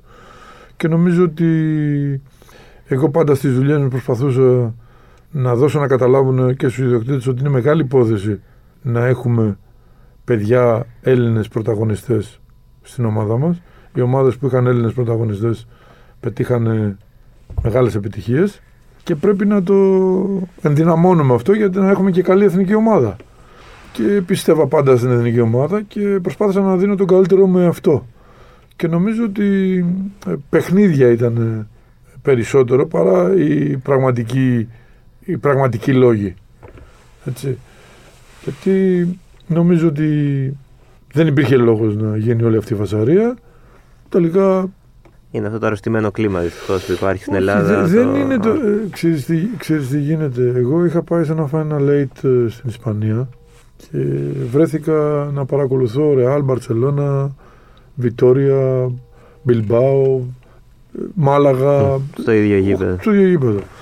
Και πάω στο κηλικείο να πάρω ένα μπουκάλι νερό ή ένα να πιω. Και εκεί εμφανίζεται ένας με ρεάλ, ένας κασκόλ Βαρκελόνα, ο άλλος κασκόλ. Και ο κάθε ένας, coach, ξέρω εγώ, αυτόγραφο κτλ. Και, και μου βγάζει και ένας μία φωτογραφία όταν ήμουν παίκτης του Άρη να την υπογράψω. Α, δηλαδή, φοβερό πράγμα. έτσι. Απίστευτο, ναι. Τώρα, μέσα στο γήπεδο. Μέσα, τους- ναι, τόσα χρόνια. σε ένα γήπεδο που φάνε να λέει. Και όλοι αυτοί ήταν μέσα και χειροκροτάγανε και πανηγυρίζανε για την ομάδα τους. Δεν μπορώ να καταλάβω για ποιο λόγο εμείς πρέπει να επιβάλλουμε την, εικο- την ικανότητα της ομάδας μας με τον πιο άσχημο τρόπο. Μα και ο ίδιος ο κύριος Γιαννάκης έχει υπάρξει προπονητής του Ολυμπιακού σε τελικό κυπέλου που ήταν μέσα 150 άτομα και παιδάκια και λες και Ναι, τίποτα. ήταν Δεν- πόλεμη. Δεν η υπάρχει. κατάσταση. Δεν, δεν μπορώ να το διανοηθώ. Δηλαδή, για, μα αφού πήγαμε και παίξαμε στο Βερολίνο. Ένα καταπληκτικό μάτς Από τα καλύτερα μάτια θα στην ιστορία της μπορούσαμε να- Ευρωλίγκας, θα ναι, πω εγώ. άρα, Δηλαδή δεν πήγαμε. Γιατί εκεί ήμασταν. ε, Εντάξει. Νομίζω ότι όλα είναι πράγματα τα οποία πολλές φορές φαίνονται τετριμένα, αλλά είναι η αλήθεια. Πρέπει ο καθένας να κάνει τη δουλειά του. Να ασχολείται με τη δουλειά Ναι. του. Εδώ οι περισσότεροι ασχολούμαστε με τη δουλειά του αλουνού. Ή απλά παρατηρούν. Ναι. Ή απλά ε, λέμε δεν πειράζει, κλείς τα μάτια σου. Ναι, θέλουμε δουλειά σε αυτό. Θέλουμε δουλειά γιατί Ε, και... ε, χρειαζόμαστε τα παιδιά μας, τα χρειαζόμαστε. Έχουν τεράστια δύναμη να αλλάξουν τον κόσμο, τον κάνουν καλύτερο. Έχουν ε, απίστευτες ικανότητες και να ζούμε ωραία και να απολαμβάνουμε τις σχέσεις μας, ακόμα και τις διαφορές μας. Γιατί και οι διαφορές δίνουν τη δυνατότητα να εξελίσσεσαι, να γίνεσαι καλύτερος. Νομίζω ότι αδικούμε, αδικούμε την ανθρώπινη φύση μας. Πρέπει να σταματήσουμε, πρέπει να καταλάβουμε ότι ο κόσμος θα γίνει πολύ καλύτερος. Από εμάς εξαρτάται. Μακάρι. Και αυτό φαντάζομαι ότι θα είναι και κάτι που θα θέλετε να μεταλαμπαδεύσετε και στα παιδιά που θα. Φυσικά το γήπεδο ζωής ε, θα προσπαθήσει να βγάλει ό,τι μπορεί καλύτερο από τα παιδιά τα οποία να τα παρακινήσει, να τους δώσει εφόδια, δύναμη. Γιατί πολλές φορές ε, πρέπει να αντιθασεύουμε αυτό που είπα πριν για το μπάσκετ. Πρέπει να αντιθασεύεις τη συναισθηματική σου Μμ. Η προπονητική σας λείπει. Κοίτα να δεις, ε, μου αρέσει. Μου αρέσει γιατί πιστεύω ότι είχα τη χαρά να ζω σαν παίκτης ε, το παιχνίδι. Είχα τη χαρά να σπουδάσω σαν προπονητής. Είχα τη χαρά να κάνω πράγματα μες στο γήπεδο, με παιδιά και είχα τη χαρά να βλέπω την εξέλιξη και του παιχνιδιού αλλά και των ανθρώπων και τον τρόπο που παίζουν και αυτό είναι, συγκλο- είναι πολύ ωραίο να πηγαίνουν πιο, μπρο- πιο, πάνω, πιο πέρα το, το παιχνίδι οι νέοι άνθρωποι. Και είναι ευλογία. Αλλά εντάξει, δεν έχει γίνει αυτή τη στιγμή, δεν είναι εφικτό αυτή τη στιγμή. Ε, έχω κάτι πιο εφικτό να... Ναι. Με το γήπεδο ζωής στην ουσία κάτι τέτοιο είναι. Νομίζεις ότι είναι και λιγότερο; Ίσως και πιο σημαντικό.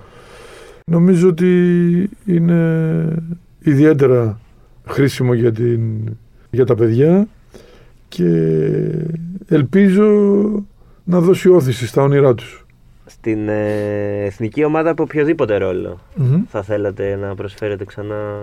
Κοίτα, η εθνική ομάδα όταν ε, από παιδί παίκτης σαν προπονητής, πιστεύω ότι όταν κάποιος η εθνική ομάδα σου ζητάει να συμμετάσχει σε μια προσπάθεια, πάντα πρέπει να δίνεις τον καλύτερο σου αυτό και να σε παρόν.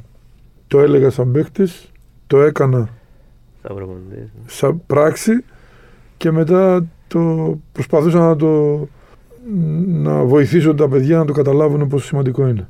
Οι πιο νέοι. Θέλει, είναι κάτι ιδιαίτερο. Μμ. Είναι κάτι ιδιαίτερο. Αυτό είναι αλήθεια. Θα κάνω μια σύγκριση. Εκεί, πάντα εκεί θα είναι. Εγώ θα αυτό κάνω κατάλαβα. μια σίγουρα. Ναι. θα κάνω μια σύγκριση όμως. Ε, Εσείς μέχρι τους Ολυμπιακούς του ε, 96 μείνατε στην εθνική. Μέχρι τελευταία στιγμή αγωνιζόσασταν ε, πρωταγωνιστής. Αργότερα είδαμε παιδιά να σταματάνε σε πολύ μικρότερη ηλικία από την εθνική. Και, και, τα, και οι μεγαλύτεροι αστέρες. Στα 30, στα 31. Ε, αυτό έχει να κάνει με το πώς άλλαξε το μπάσκετ. Ε, έγινε δηλαδή πιο απαιτητικό σήμερα με τα περισσότερα παιχνίδια. Έχει να κάνει με το χαρακτήρα, με το πώς θέλει να δουλέψει ο καθένας. Όλα παίζουν τον ρόλο τους. Αυτό είναι η αλήθεια. Η ζωή κυλάει, εξελίσσεται. Απλά νομίζω ότι χρειάζεται πάρα πολύ δουλειά στο κομμάτι του να καταλαβαίνουν όλοι το τι σημαίνει εθνική ομάδα. Το δεύτερο είναι ότι πρέπει και εμείς σαν εθνική ομάδα να καταλαβαίνουμε το τι σημαίνει να παίζουν τα παιδιά τόσα πολλά παιχνίδια. Άρα πρέπει να γίνει μια πιο καλύτερη προσέγγιση το τι θέλουμε και το τι πιστεύουμε ότι είναι η εθνική ομάδα. Να βάλουμε τα δεδομένα μέσα σε μια κάτω, να τα βάλουμε κάτω, να τα αναλύσουμε και να δούμε εμείς πώς μπορούμε να φτιάξουμε ένα γκρουπ παιδιών τα οποία δεν θα είναι 12, δεν θα είναι 15, θα είναι 40, θα είναι 50 και τα οποία αναδιαστήματα Θα προσφέρουν. ε, θα προσφέρουν στην εθνική ομάδα και έτσι δεν τους φέρουμε στη δύσκολη θέση όλους. Δεν πρέπει όμως να γίνει μια αναδιοργάνωση, δηλαδή με τις δύο ομοσπονδίες που η κάθε μία Φυσικά, έχει το δικό της φυσικά, καλεντάρι, μα και εκεί- Διάβαζα οι τώρα το κόντρες Φεβρουάριο, υποβλέψεις. ίδια μέρα θα παίζει η Εθνική Ναι, δηλαδή- και ο Παναθηναϊκός. Είναι αλήθεια, ε, μα έχει γίνει ήδη. Ναι, έχει γίνει ήδη Έχει και άλλες γίνει φορές. ήδη, Ναι. ναι. Ε, αυτό είναι αλήθεια. Δεν το συζητάω καν. Αυτό. Αυτό εκ των ουκάνευ. Γιατί εγώ προσωπικά πιστεύω ότι η εθνική ομάδα προβάλλει το μπάσκετ στις τοπικές κοινωνίες που μπορεί να μην είναι το μπάσκετ προτεραιότητά τους. Δηλαδή στη Μεγάλη Βρετανία Μμ. δεν είναι το μπάσκετ προτεραιότητα. Άρα για να ασχοληθούν οι Βρετανοί, πιθανόν η εθνική ομάδα μπορεί να τους κάνει, να τους παρακινήσει λίγο περισσότερο. Ή τα παιδιά που είναι της διπλανής του πόρτα και είναι στην εθνική ομάδα. Άρα δηλαδή έχει μια. Έτσι έγινε στην Ελλάδα τουλάχιστον. Ναι, ναι. Έτσι. Άρα νομίζω ότι είναι σημαντικό στον υπόλοιπο κόσμο και όχι μόνο στην Ευρώπη και στον υπόλοιπο κόσμο η εθνική ομάδα να έχει σχέση και να παίζει παιχνίδια ώστε να παρακινεί τον κόσμο να αγαπήσουν το μπάσκετ περισσότερο. Αλλά αυτό χρειάζεται οργανωμένη δουλειά και όχι εγωισμούς. Όχι εγωισμούς. Δηλαδή έχω και το μπάσκετ έχει μια ένα μειονέκτημα σε αυτό. Στο εξής. Ότι είναι ένα ομαδικό σπορ το οποίο για να πετύχεις μεγάλα αποτελέσματα χρειάζεται να είσαι πολύ καλή ομάδα και να είναι ο ένας, ε, να συμπαραστέκεται στον άλλον αλλά σου δίνει την εντύπωση ότι μπορεί να το κάνεις και μόνος σου. Δηλαδή επειδή παίρνεις ένα αμυντικό rebound και κάνεις ένα cost to cost και βάζεις ένα ωραίο καλάθι και κάνει το γήπεδο σηκώνει το στον αέρα αυτό μπορεί να γίνει δύο-τρεις φορές σε ένα παιχνίδι. Το κάθε παιχνίδι είχε 160 κατοχές, δηλαδή 3 στις 160. Η χρονιά έχει 70 παιχνίδια, δηλαδή ναι. 12.000, ε, 12 ξέρω εγώ, κατοχές και εσύ έχεις- μιλάς για τις 100, ε, για τις 200 ας πούμε άρα καταλαβαίνεις ότι είναι ένα παιχνίδι που νομίζεις αλλά η πραγματικότητα δεν είναι αυτή. Η πραγματικότητα είναι ότι είναι ένα παιχνίδι το οποίο πρέπει να συνεργαστούμε και να βγάλουμε το καλύτερο αποτέλεσμα. Άρα αυτό είναι το μήνυμα. Ευρωλίγκα, FIBA, NBA, πρέπει να συνεργαστούμε γιατί είμαστε, ε, έχουμε ακουμπήσει στον επαγγελματικό, στον επαγγελματικό αθλητισμό και οι παίκτες είναι άνθρωποι, είναι άτομα τα οποία ξοδεύουν το πιο σημαντικό πράγμα που είναι το σώμα τους, βάζουν μέσα στο παιχνίδι το μυαλό τους και την οικογένειά τους συγκλονιστικά πράγματα βάζουν μέσα στο παιχνίδι. Πρέπει, ναι, μεν ξέρουμε ότι θα αμυφθούν, αλλά πρέπει να καταλάβουμε ότι πρέπει να τους κρατάμε φρέσκους και να παίζουν και να μεγαλώνουμε όσο δυνατό τη βάση του αθλήματος. Εσείς παρακολουθείτε ε, σήμερα Ευρωλίγκα. Τα NBA, πάντα, τα πάντα. Ε, εντάξει, τυπική Το ερώτηση. λατρεύω το τυπική παιχνίδι. ερώτηση. Το λατρεύω. Πώς Πώς τη βλέπετε; βλέπετε τη φετινή; Εντάξει, η Ευρωλίγα νομίζω ότι είναι μεγάλος ο συναγωνισμός. Ο COVID έχει δημιουργήσει προβλήματα σε πολλές ομάδες, υπάρχουν καμπανεβάσματα. Οι ομάδες κάθε μία έχει τα δικά της ε, θέματα να λύσει γιατί άλλος ο συναγωνισμός ο, ο τοπικός και άλλος ο συναγωνισμός σε κάθε χώρα. Ταξίδια, Θέλει δουλειά το. Θέλει δουλειά. Θέλει, δηλαδή η φετινή Ευρωλίγκα μπορεί να έχει και εκπλήξεις. Αν και δείχνουν ότι οι Ισπανικές ομάδες έχουν ένα Ναι. προβάδισμα. Αλλά ε, βλέπουμε ότι έχουν σκαμπανεβάσματα. Δηλαδή και επειδή το ποιος θα, ποιος θα περάσει άντε στο Final Four πιθανόν, πιθανόν να είναι πιο δίκαιο. Αλλά νομίζω ότι οι ομάδες αυτές δεν έχουν φτιαχτεί απλά για να πάνε ένα Final Four. Υπάρχουν ομάδες που έχουν φτιαχτεί να Ε, πάρουν βέβαια. το. Είναι τίτλο. αποτυχία το να πας στο τελικό. Το έχω βιώσει. ούτως το ή αυτό άλλως. πήγα να πω ότι. δεν- Ναι, αλλά είναι πολλές οι ομάδες πλέον που έχουν εξοδέψει και εξοδεύουν. ε, Αλλά δεν φτάνει μόνο αυτό. Ε, νομίζουμε ότι όλα είναι επειδή ξοδεύουν χρήματα. Όχι, είναι ένα κομμάτι. Φυσικά. Ένα παιδί το οποίο έχει ικανότητες, χρειάζεται, είναι μεγαλύτερο το συμβόλαιό του κτλ. Αλλά η δύναμη της ομάδος νομίζω είναι πιο ισχυρή. από Έχετε, οτιδήποτε. ε, έχετε προπονήσει και ομάδα Που έχει παίξει τελικό. που έχει παίξει τελικό και ήταν και αντικειμενικά πανάκριβη Ναι. και ομάδες με πιο χαμηλό budget που Ναι. βασίζονται. Τι σας ε, Ιντριγκάρει περισσότερο. περισσότερο, ναι. με ιντρικάρει ομάδες που να έχουν σοβαρό, ένα σωστό budget για επαγγελματίες παίκτες οι οποίοι θα εξελίσσονται συνεχώς στον τρόπο με τον οποίο θα παίζουν. Δηλαδή Μαρούσι. τι; Ε; Μαρούσι. δηλαδή είμαστε. Μα ε, φυ- ε, φυσικά γιατί ξέρεις τι, δεν είναι θέμα, ε, γιατί πολλές φορές ε, το budget είναι εικονικό. Γιατί άλλο είναι πόσα λεφτά ξοδεύω και άλλο είναι τι budget έχω. Το budget συνήθως το χειρίζεται κάποιος ο οποίος γνωρίζει τις δυνατότητες τις οικονομικές και κάνει ένα group, ένα, μια ομάδα μέσα σε αυτές τις οικονομικές δυνατότητες. Το, ξο, το ξοδεύω, είναι μ' αρέσει αυτός, τον παίρνω όσο κάνει. Ήταν κάπως έτσι ο Ολυμπιακός το 9-10, δεν ήταν; Έτσι. Ε, κάποια κομμάτια έτσι ήταν. Ναι. Ποιον θέλουμε, αυτόν; Ποιον Όχι, θέλουμε. δεν- δεν είναι ποιον θέλουμε αυτόν. Όχι, μ' αρέσει αυτός. Ναι. δεν είναι ποιον θέλουμε αυτόν. Είναι ότι ε, αφού μου αρέσει αυτός, αυτό να το, δεν με πειράζει, μπορώ να τον πληρώσω και διπλάσια Μμ. ή τριπλάσια αφού μου αρέσει. ναι. Δεν υπήρχε δηλαδή. Να φτιαχτεί μια δεν ομάδα με υπάρχει ρόλους. δηλαδή ότι ξέρεις κάτι. Ναι, όχι. Λέει, ε, εγώ ας πούμε παραδείγματο χάρη λέω, έχουμε ένα budget. Στη θέση 5 μπορώ να ξοδέψω αυτά τα χρήματα. Στη θέση 4 μπορώ να ξοδέψω αυτά τα χρήματα. Στη θέση 3 μπορώ να ξοδέψω αυτά. Στη θέση 1 θέλω να ξοδέψω αυτά τα χρήματα. Από το budget όλο. Ναι. Θα βρω κάποιο παιδί το οποίο ποιος θα συμπληρώσει. Θέλω να πω ότι πρέπει να έχεις μια λογική. Μμ.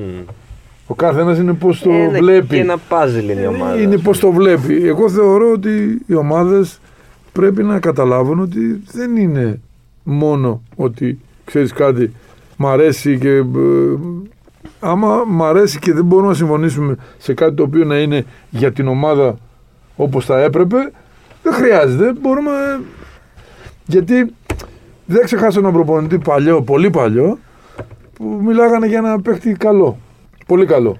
Και πάνε και του λένε και coach, έχουμε ένα αυτό τον παιχταρά μας, ξέρεις, είναι λίγο ιδιότροπος, κάνει το ένα, κάνει το άλλο, πονάει το πόδι του, η μέση του κτλ. Και του λέει, πέστε μου, τι, τι να κάνουμε; Λέει να ρωτήσω κάτι, του λέει, αν τον είχε πατήσει το τρένο, τι θα κάνατε; λέει, θα πηγαίναμε να παίζαμε. Ε, λέει, το πάτησε το τρένο. Θέλω να πω ότι, και δεν το λέω, το λέω περισσότερο όταν παίζαμε εμείς. Λέγανε, πω, πω θα φύγει ο Νίκ ή θα φύγει ο τάδε παίκτης ο... και τι θα γίνουμε. Τι θα γίνουμε, συνεχίζεται το μπάσκετ. Συνεχίζεται ο αθλητισμός. Απλά πρέπει να καταλάβουμε ότι εγώ ας πούμε θα μου άρεσε να δημιουργηθεί ένας οργανισμός ο οποίος να λειτουργεί και μέσα σε αυτή τη λειτουργία του να μπαίνουν στελέχη. Σπουδαία τα χρειαζόμαστε γιατί τα στελέχη είναι αυτά που δίνουν όθηση στον απλό άνθρωπο, Μμμ. στο παιχνίδι. Είναι φοβερό, είναι ωραίο. Είναι πολύ ωραίο να βλέπεις ας πούμε να παίζει ο Κόμπε Μπράιαν ή να βλέπεις να παίζει ο Νίκ, να παίζει ο Γιάννης, ο Αντετοκούμπο. Είναι ωραίο να τον βλέπεις να παίζει. Αλλά πρέπει το group, ο- ο σύλλογος να είναι Ναι, σωστά. αυτό βγει από μια Να διαδικασία έχει όλοι. μια διαδικασία, να είναι σωστός, να έχει αρχές. Να παίζει ωραία, να εξελίσσεται σαν οργανισμός. Πιο δύσκολος αντίπαλος που είχατε ποτέ; Πιο δύσκολος Σαν αντίπαλος που παίκτης. είχα- Σαν παίκτης, ο Ντράζεν Πέτροβιτς. και ο Μαρτσουλιώνης. Σαν προπονητής; Σαν προπονητής, ποιος ήταν ο πιο δύσκολος αντίπαλος. Σαν... προ- Πέκοβιτς Πέκοβιτς. και ο Γκαζόλ και ο Πάο Ο Πάου. και ο, Τζινόμπιλε. Πω, πω, ναι. Εντάξει, Glenn Ε, Stevens. αν, αν μπορούσατε να ξαναπαίξετε ένα παιχνίδι σαν παίκτης και ένα παιχνίδι σαν προπονητής, ποια θα ήταν αυτά; Σαν παίκτης, θα ήθελα να παίξω ένα παιχνίδι Final Four με τον Άρη ημιτελικό. Έναν ημιτελικό οποιονδήποτε να παίζα πάλι. Γιατί θεωρώ ότι μπορούσαμε να Μμ. πάρουμε το πρωτάθλημα Ευρώπης. Και σαν προπονητής το παιχνίδι με την Ισπανία στο Ισπανία. τελικό του 2006. Ε, ωραία, μου αρέσει αυτό το παιχνίδι, θα κάνω κι εγώ μια ερώτηση. ε, έχετε υπάρξει με προπονητή τον Ιωαννίδη, Ναι. ε, τον Μάλκοβιτς. Ε, Μμμ. Ποιος ήταν ο προπονητής που θεωρείτε ότι σας επηρέασε περισσότερο στη- και στην καριέρα σας και στη μετέπειτα πορεία σας σαν προπονητής, που σας άφησε στα πιο πολλά. Θα σου πω, ε, νομίζω δύο προπονητές. Τρεις προπονητές μόνο. Τέσσερις προπονητές. Τέσσερις προπονητές με. μου ανακατέβανε συνεχώς τον τρόπο με τον οποίο αντιλαμβανόμουν το παιχνίδι. Ο πρώτος μου προπονητής είναι αυτός που είναι ίσως ε, ο άνθρωπος ο Βίρον Κρύθαρης, ο οποίος Που είπε ότι θα Ε, είσαστε σας από το έβαλε, Α μέχρι το ΤΑΦ του ελληνικού μπάσκετ. δεν ξέρω αν είχε πει, δεν το θυμάμαι αυτό, αλλά τέλος πάντων πιθανώς. Γιατί είχε αφήσει κάποια γράμματα για κάποιους άλλους, δεν τους θυμάμαι. Ναι, ναι, όχι, δεν έχει σημασία. Εντάξει, ε, μ' αγαπούσε πολύ. Φοβερός άνθρωπος. Και διορατικό. Καταρχήν- Και διορατικός, από ό,τι Καταρχήν φάνηκε. ήταν από τους αρχικούς που άρχισε να μαζεύει τα παιδιά από όλη την νίκη, ας πούμε. Έκανε... Πήραμε ένα πρωτάθλημα καταπληκτικό τότε με την εφηβική ομάδα του Ιωνικού που ήμασταν όλα τα παιδιά από την ίδια γειτονιά. Ξεκινήσαμε από παιδιά και φτάσαμε πήραμε το πρωτάθλημα Ελλάδος απέναντι στον Ηρακλή με 30 πόντους διαφορά. 28, ξέρω εγώ, δεν θυμάμαι τώρα. Δηλαδή αυτό το πρωτάθλημα νομίζω ότι είναι η πεμπτουσία. Όλα τα παιδιά μεγαλώνουν μαζί και φτάνουν να πάρουν το πρωτάθλημα Ελλάδος στο εφηβικό. Από μια γειτονιά της Νίκαιας. Μεγάλο αυτό. Ο Ντουκ Σάιρ, ο οποίος ήταν από τους πρώτους προπονητές που είχε ειδικές καταστάσεις Μμμ. στο παιχνίδι και που πίστευε πάρα πολύ σε μένα. Αυτό ήταν που μου πρότεινε να πάω στο, Στον να Άρη. δοκιμάσω στο NBA Α, το 81. Ο Κώστας Πολίτης, ο οποίος ε, θεωρώ ότι ε, πίστευε πάρα πολύ ότι μπορεί, ε, ότι δ- δεν υπάρχει αντίπαλος που τον έβλεπε με φόβο.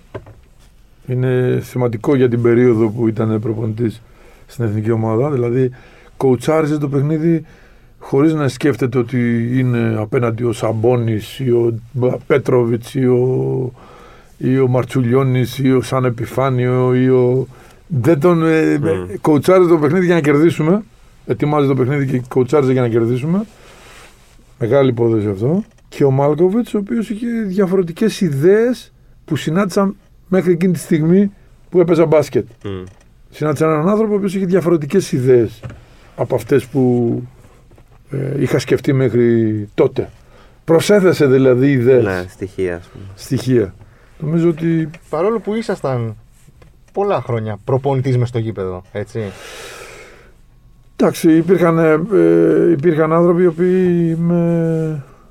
Το προσπαθούσα να βοηθήσω τους coach. Βλέπατε το, προσπαθούσα. το Προσπαθούσα. παιχνίδι, το βλέπατε που θα πάει. Σεβόμουν τους προπονητές μου και προσπαθούσα να τους βοηθήσω. Μμ. Φυσικά με, ήμουν ένα άτομο το οποίο όταν ε, έπαιζα μπάσκετ από μικρός, ε, όταν δεν είχα χρήματα, έκανα τον προπονητή σε μικρότερες ομάδες και κάναμε διάφορα πράγματα, ιδέες μου, οι οποίες ε, ανάλογα τα προσόντα που είχαν τα παιδιά, ε, τους έβγαζε ένα καλύτερο αποτέλεσμα από τα προσόντα που είχαν.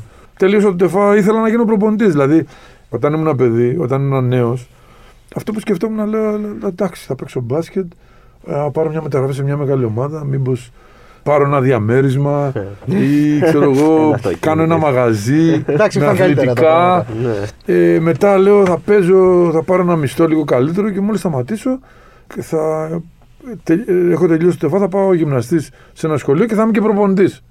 Δηλαδή το προπονητής ήταν... ε, Ναι, ήταν ε, εξ αρχής. ήθελα, ναι, ήθελα να το κάνω από τότε. Θα θέλατε να δοκιμάσετε σαν παίκτης να παίξετε στο εξωτερικό. εκείνη- Κοίτα να δεις, ε, εκείνη την περίοδο ήμασταν... ε, Εντάξει, ήταν διαφορετική κατάσταση. Ήμασταν, από ό,τι όχι, τώρα. όχι, όχι. Θα σου πω. Τότε εμείς όταν παίξαμε μπάσκετ δεν υπήρχε ο, ο Ναι. νόμος του Ναι, Μπόσμαν. έτσι. ναι, ναι. Ήταν τα Εμείς, συμβόλαια αυτά εμείς που δεν έπρεπε σπάγανε με δηλαδή τίποτα. κάποιο να πληρώσει όσο θα πλήρωνε ή και λίγο παραπάνω από έναν Αμερικανό. Γιατί οι Αμερικανοί τότε υπήρχαν, αλλά δεν ήταν τόσο ήταν περισσότερο παιδιά που τελειώναν το πανεπιστήμιο και ερχόντουσαν στην Ευρώπη.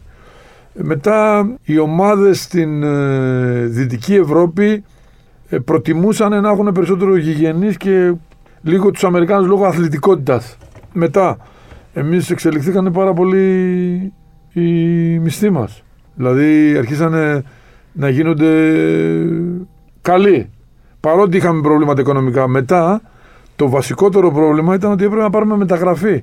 Εμείς δεν μπορούσαμε να φύγουμε και να πάμε σε μια ξένη ομάδα χωρίς μεταγραφή. Αυτό ήταν το κυριότερο δηλαδή. Δηλαδή, αν τυχόν εγώ ήθελα να πάω να παίξω ας πούμε, στην Ιταλία ή στην Ισπανία, που τότε ας πούμε, ε, ειδικά η Ιταλία ήταν τα συμβόλαια μεγάλα, Μμ. Έπρεπε να μου δώσει μεταγραφή η ομάδα μου. Δεν μπορούσα να φύγω μόνος μου. Οπότε όλο αυτό νομίζω ότι Στο δεν, NBA θα, δεν ήταν εύκολο. θα δοκιμά, δοκιμάσετε κιόλας να. Δοκίμασα, αλλά- αλλά έφτασα από- πολύ κοντά. Ναι. Είχα τραυματιστεί Βοστόνη, βέβαια. έτσι. Τον πρόσθιο χιαστό είχα- έχασα. Δεν είχατε χιαστούς. Ναι, το αριστερό μου Και πόδι. πώς μπορούσα να σας πω κάτι, εγώ δηλαδή αυτό. Άμα, σας, έχω πολλές εικόνες σαν προπονητής. Ναι. Σαν παίχτης, η εικόνα που έχω είναι να τρέχετε, τρέχετε, τρέχετε, τρέχετε με την μπάλα, σταματάτε Μμ. και σουτάρετε τρίποντο. Κάρι. Ναι. Ναι, Είστε που είναι πριν πολύ τον για το Κάρι. γόνατο, είναι Ναι. πάρα πολύ. Α, πώς, τι, τι, τι Ε, γίνεται. εντάξει, είχα κάνει πολύ προπόνηση. Πάρα πολύ γυμναστική Πολύ φαντάζομαι, προπόνηση. πολύ προπόνηση. Πολύ. Πολύ προπόνηση και βέβαια παρότι πονούσα το κρυβά. ας πούμε, εντάξει. Πονούσα. Υπήρχαν περίοδοι που πονούσα με τα πόδια μου, αλλά άντεχα. Και να ξέρεις κάτι στη ζωή, αν τυχόν δεν πονέσεις, δεν εξελίσσεσαι. Και δεν, δεν το λέω. Το λέω και συναισθηματικά και σωματικά και πνευματικά. Δηλαδή, αν κάτσεις και σκεφτείς τον εαυτό σου, για να εξελιχθείς σαν άνθρωπος, πόνεσαι συναισθηματικά σε κάτι. Να σας ρωτήσω κάτι. Και είναι και πρακτικό το ζήτημα. Δηλαδή Εγώ- και ο Κάρι που ανέφερες έχει αυτό το φοβερό σουτ γιατί τη μηχανική του την ανέπτυξε μετά από τραυματισμό. Οπότε τελειοποίησε τη μηχανική του λόγω ενός. Παίζει ρόλο, όλα, παίζει, όλα παίζουν ρόλο. Εσείς Σε είχατε βοηθάνε. πάρα πολλές απαιτήσεις από τον εαυτό σας. Παίζατε με πυρετό, παίζατε χωρίς Ναι. χιαστούς, παίζατε τραυματίσει. Αυτές τις απαιτήσεις που είχατε για τον εαυτό σας, τις είχατε και από τους άλλους. Όχι, όχι. Δεν του είχα από τους άλλους. Απλά τους έλεγα ότι έχουν αυτή τη δύναμη. Μμ. Δηλαδή, εγώ ας πούμε προσπαθούσα να τους πω ότι αυτό το ανακάλυψα εγώ, το έχεις και εσύ μέσα σου. Όλοι μας το έχουμε. Απλά ε, οι άνθρωποι πολλές φορές κάνουμε οικονομία. Φοβόμαστε να ξεπεράσουμε ένα όριο που μας προειδοποιεί ότι ξέρεις κάτι, «Οπ, φτάσατε στο όριο που είχατε την προηγούμενη φορά. Μήπως θέλεις να σταματήσεις; Από Αυτό εδώ σου και λέει. πέρα ξεβολεύεται. Αυτό σου Ναι, λέει ο ναι. οργανισμός σου. Πέρα θα πονέσει. Ο οργανισμός σου λέει: Ε, πέφτασε στο όριο που είχες. Αυτό μπορείς. Το θες να το ξεπεράσεις. Και εσύ απαντάς: Όχι, δεν θέλω να το ξεπεράσω. Την επόμενη φορά σου δίνει ένα λιγότερο όριο. Γιατί σου λέει: Αφού εδώ σταμάτησες, μήπως θες να σταματήσεις πιο, πιο πριν. Και εσεί λέγατε ότι. το- Εγώ όχι, έλεγα: Πάμε, πάμε, πάμε. Συνεχίσω. ναι, συνεχίζω. Με βοήθησε πολύ γενικά στον τρόπο με τον οποίο ε, βλέπω τα πράγματα. Είναι πολύ ωραία. Είναι συναρπαστικά να εξελίσσεσαι σαν και να παλεύεις να περάσεις τα όρια σου. Ε, θέλω να ρωτήσω και κάτι άλλο. Έχετε γυρίσει όλο τον κόσμο, έτσι; Δεν Ναι. πρέπει να υπάρχει μέρος που να μην έχετε πάει. Ε. Στην Κίνα πώς ήτανε; Ιδιαίτερα. Είναι άνθρωποι οι οποίοι έχουν περάσει πάρα πολλά. Ε, είναι πολλά έθνη μαζί, παρότι φαίνονται οι ίδιοι, αλλά δεν είναι. Ε, τους κρατάει ο τρόπος που ζουν, ο τρόπος που διακυβέρνηση, τους κρατάει ενωμένους. Ε, αυτό από τη μία είναι σημαντικό, αλλά από την άλλη οι άνθρωποι αυτοί αισθάνονται λίγο άβολα με τους ξένους γιατί υπέστησαν πάρα πολλά. Ε, αλλά έχουν μεγάλη προοπτική νομίζω. Έχουν μεγάλη προοπτική. Ε, αγαπάνε τον μπάσκετ, το αγαπάνε. Και έχουν κάνει και πολύ μεγάλα βήματα πρόοδου. Μπορούσαν, μπορούν περισσότερα, απλά ε, επειδή μ, ε, έχουν ε, μια στάση ότι εμείς είμαστε Κινέζοι, Μμ. φαντάζομαι. Αυτό εγώ έτσι διάβασα. Δεν χρειάζεται να κάνουμε κάτι διαφορετικό. Μμ. Και άντε, το μόνο που βλέπουν στο μπάσκετ είναι το NBA. Το οποίο όμως προσπαθούν να το φτάσουν με λάθος τρόπο. Δηλαδή, εγώ τους έλεγα ότι ξέρετε κάτι, το NBA είναι τα αστέρια. Αλλά για να πας στα αστέρια πρέπει να πας πρώτα στο φεγγάρι που είναι η Ευρώπη. Ναι, Πραγματικά, ναι. κάτι τέτοιο.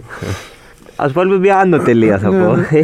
για μια άλλη φορά. Για μια άλλη φορά, γιατί πραγματικά Εντάξει, νομίζω μπορούμε. ότι όλα αυτά ε, με κάνανε να αισθάνομαι πολύ ωραία που ασχολούμαι με το γήπεδο ζωής. Να πω κάτι ότι επειδή όλα αυτά που έχω βιώσει, νομίζω ότι έχει, τη- έχουν τη δυνατότητα πολλά παιδιά να την ανακαλύψουν και επειδή ο πρόεδρος ο κ. Δρακόπουλος ε, θέλει πάρα πολύ να δώσει βοήθεια και να υποστηρίξει τα όνειρα και τις δυνατότητες που έχουν ε, τα παιδιά μας. Ε, αυτή η αλάνα, αυτή η αγκαλιά που θα φτιαχτεί στην Ίκαια ε, ίσως να είναι η πρώτη αγκαλιά και να φτιαχτούν κι άλλες αγκαλιές. Μακάρι. Σας το Εκεί ευχόμαστε. να δοθεί ευκαιρία σε, σε πάρα πολλά παιδιά.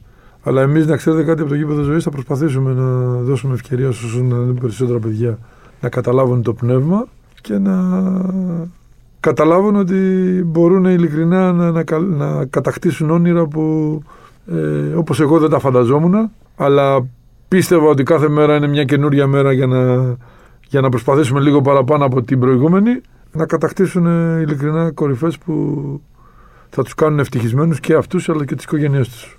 Μακάρι. Μακάρι. Γήπεδος ζωής λοιπόν. Σας Ας ευχαριστούμε. μπαίνουν στη, Στο γήπεδο ζωής.gr. στο γήπεδο ζωής.gr ε, να παρακολουθούν γιατί μπορεί να είμαστε κοντά στην γειτονιά τους ή και αν δεν είμαστε κοντά στην γειτονιά τους ε, ίσως έρθει η στιγμή να πάμε. Σας το το παιδιό. ευχόμαστε. Και σας ευχαριστούμε πάρα Ευχαριστούμε πολύ. πάρα, πάρα πολύ. Να είστε Ήταν καλά, μια παιδιά. τεράστια χαρά. Και Και, εμένα τιμ- χαρά και μου. τιμή. Χαρά μου. Αυτοί ήμασταν. Ε, Καλή εβδομάδα. καλή να πούμε. εβδομάδα. Ναι, θα τα πούμε τώρα την Παρασκευή. Έχουμε έκτακτα. έκτακτο την Παρασκευή. Έκτακτα. Μας βρίσκεται Spotify, Google Podcasts, Apple Podcasts, τα γνωστά. Να είστε καλά. Γεια σας.